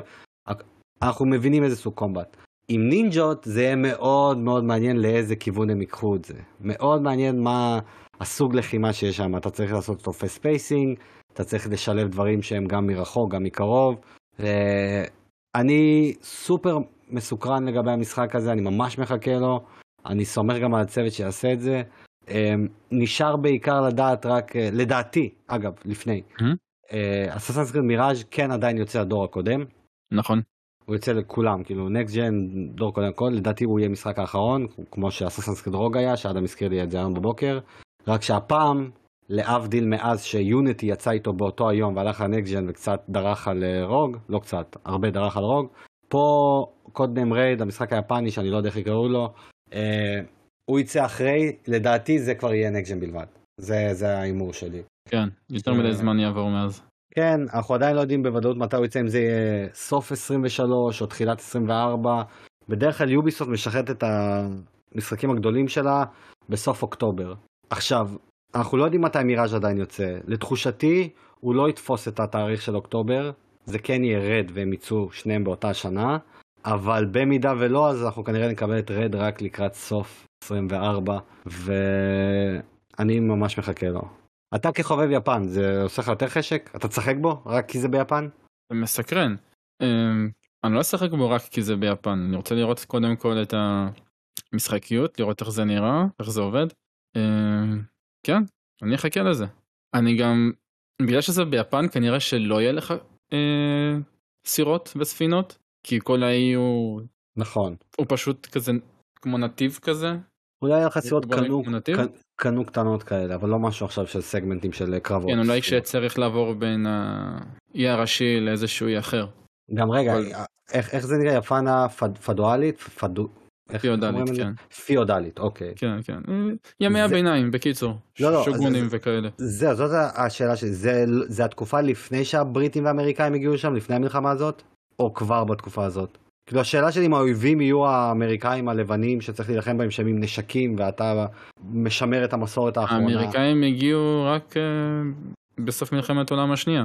לא, לא, אני לא מדבר על זה, אני מדבר עוד לפני. נגיד, קח את הסרט הסמוראי האחרון, שכבר שם יש לך את הכניסה של ה...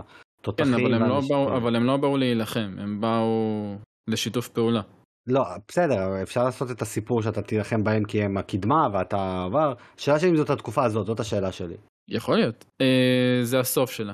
אז אוקיי, אז אנחנו נקבל ממש תקופה שהיא... כן, זה הכי... הסוף שלה כי אז אה, הגיע בעצם ה... במחות הדמוקרטיה הראשונה של יפן. בסוף העידן הסמוראים וכל הדבר הזה. כן, בדיוק.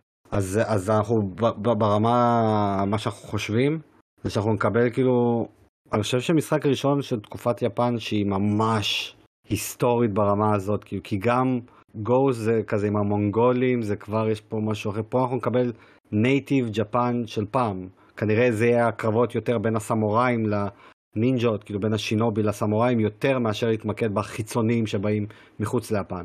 כן, שתקן, תקן אותי אם אני קורא. אנחנו לא יודעים עדיין מספיק. אז כחובב יפן, אני אשאל לך דבר כזה, אתה מעדיף לראות את משחק, הרי, אנחנו בצד של השינובי, אנחנו כבר יודעים את זה. אתה מעדיף שהאויב יהיה הסמוראי או זרים שבאים ליפן? מה אתה היית מעדיף? כמשהו אישי, לא מה יכול לעבוד יותר, או משהו אישי של תקופה היסטורית. הייתי יותר מעדיף אם זה אויב במרכאות מבחוץ. כן? כאילו יותר איזה עוד פעם מונגולים, לבנים, כל הדבר הזה. כן, כי זה יותר מעניין בעיניי. וואלה. למה דווקא? למה בעצם? למה לא הקרב הפנימי יותר?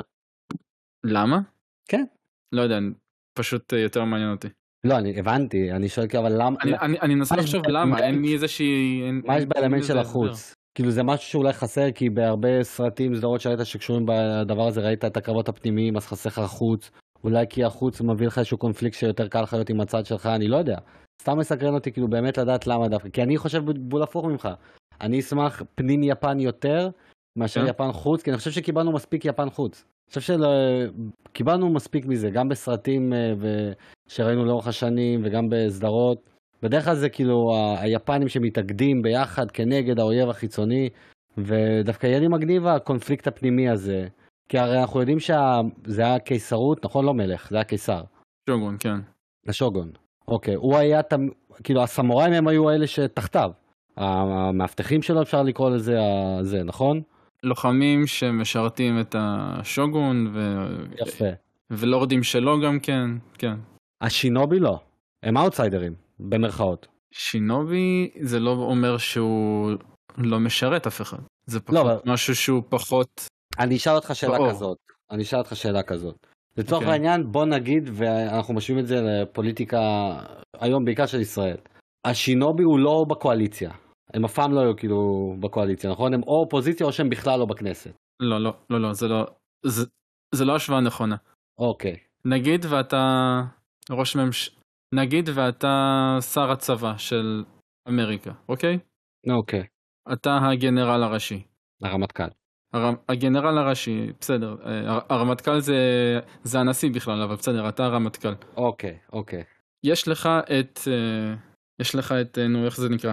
את הנייבי סילס, שהם אלה שתשלח למלחמות, ויש לך את הקומנדו, שבאים מאחורה ומתנגשים. אוקיי, אוקיי. זה השינובי. זה השינוי ביותר. אז כן, כאילו, הממש... הממש... השוגן כן ידע לעבוד איתם. אם פשוט... צריך, ואתה שוב, אם אתה צריך לטפל במישהו בשיטה הנכונה, יש לך את מי לשלוח. זה לא אומר ש... זה שפחות מדברים או מכירים אותם, זה לא אומר שלא מכירים אותם. פשוט, רק מי שצריך להתעסק איתם, מתעסק איתם. הבנתי. יאללה, זה השיעור היסטוריה קצר עם אלי גרובין. לא שיעור, אבל כן, בסך הכל... זה הכיוון יותר, אתה יודע. שיעור, ככה אחרת על המילים שלך, זה שיעור. אם יהיה לכם עכשיו שיעור היסטוריה, מישהו פה מקשיב, יש לו בגרות ועושה שיעור היסטוריה, ויהיה לו שאלה על השוגן, על יפן, מאיזושהי סיבה, תקראו להם הקומנדו אל מול הנייבי סיז, שזה בעצם הסמוראי. ותרשמו שזה בחסות איפה הצ'ק פוינט. אנחנו נתמודד עם משרד החינוך, אנחנו נתמודד עם זה. תשמע, השאלה, אבל אם כבר, אם זה, אתה יודע, קונפליקט פנימי, מה אם יש לך את כל ה... רונינים, שאלה בעצם הסמוראים שמעיפים אותם, שכאילו הם כבר לא קשורים לאף אחד. האם אתה תהיה אז באמת רונין עצמאי, שזה בעצם היה לך בגוסט אוף צושימה, האלה עם הכובעים הרחבים, ושיש להם כאלה... המיני בוסס וכל זה. כן, שיש להם את התלבושות החלקות יותר, נקרא לזה ככה. אני פחות מבין היסטורית, תגיד לי, אתה שינובי יכול להיות רונין? בטח. זה טייטל של מישהו שהוא אאוטסיידר? אה, שינובי יכול להיות רונין.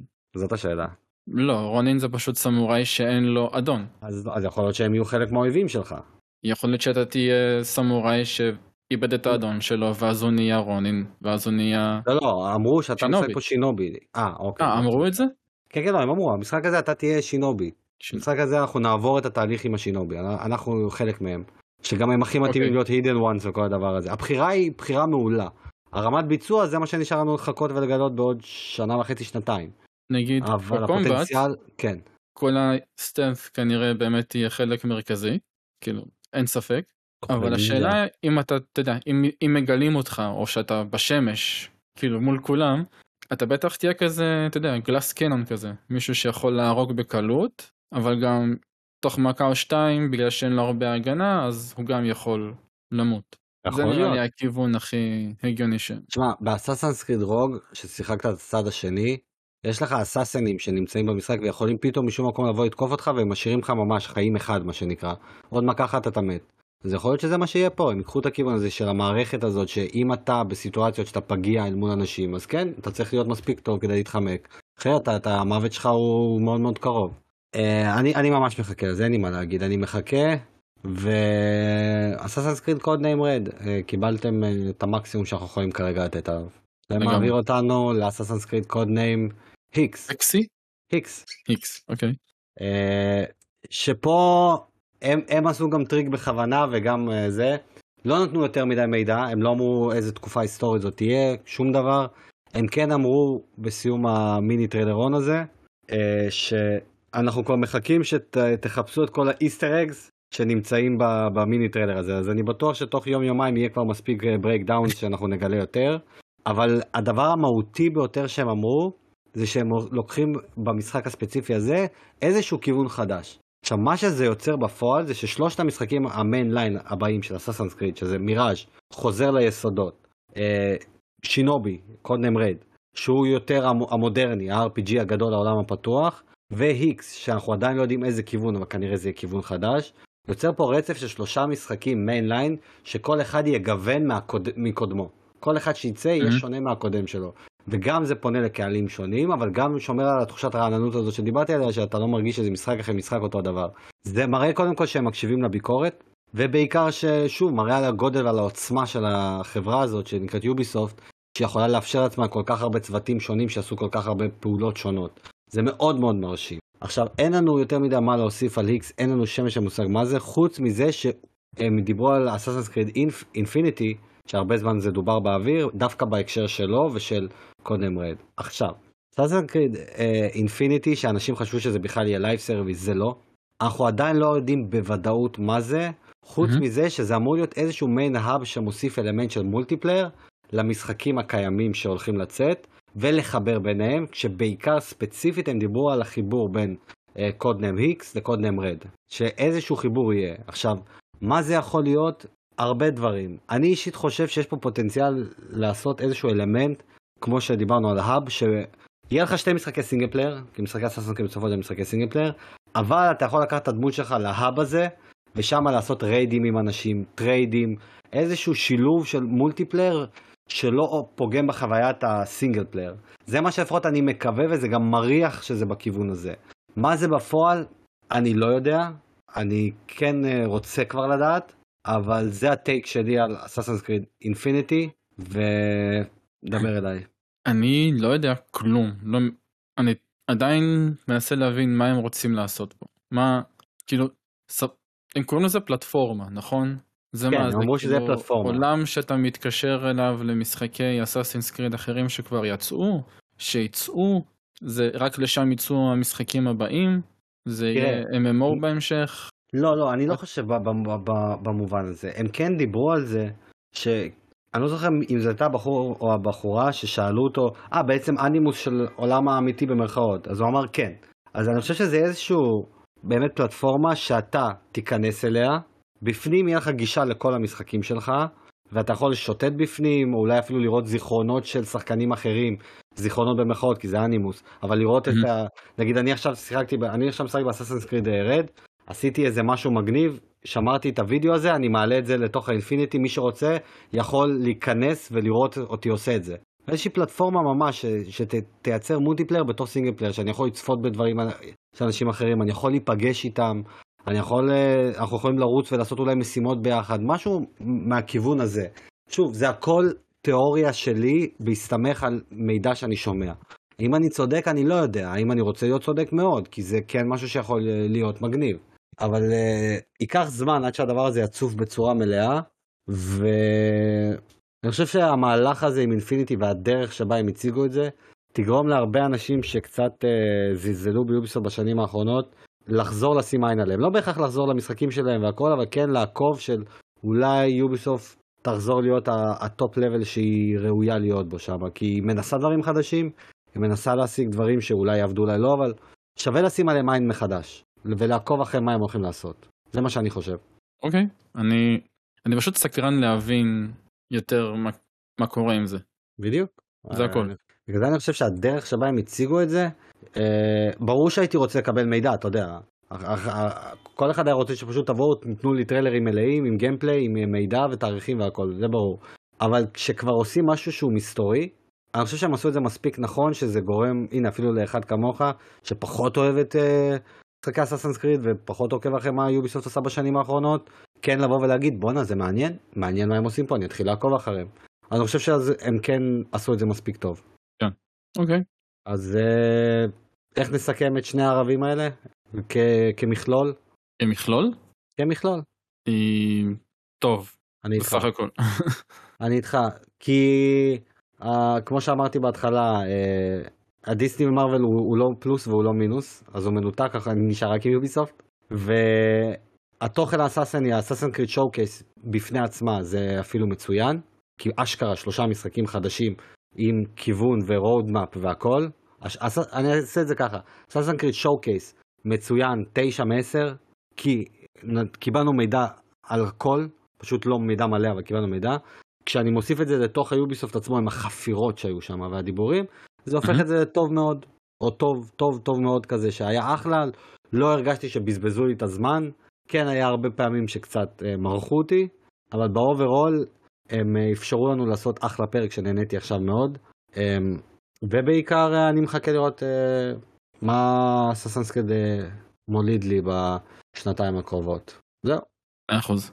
אז כמו תמיד, תודה לכל מי שהאזין, בוקר טוב למי שבבוקר, לילה טוב למי שבלילה, מי שהתאמן ובדרך לאימון, שלא אימון מענה, מי שנוהג, נסיעה טובה, מי שמבשל, בתאבון, ובעיקר תגיבו לנו, שלחו הודעות, תעשו לייק, אנחנו זמינים לכם כמו תמיד, ושיהיה המשך יום ושבוע מעולה לכולם.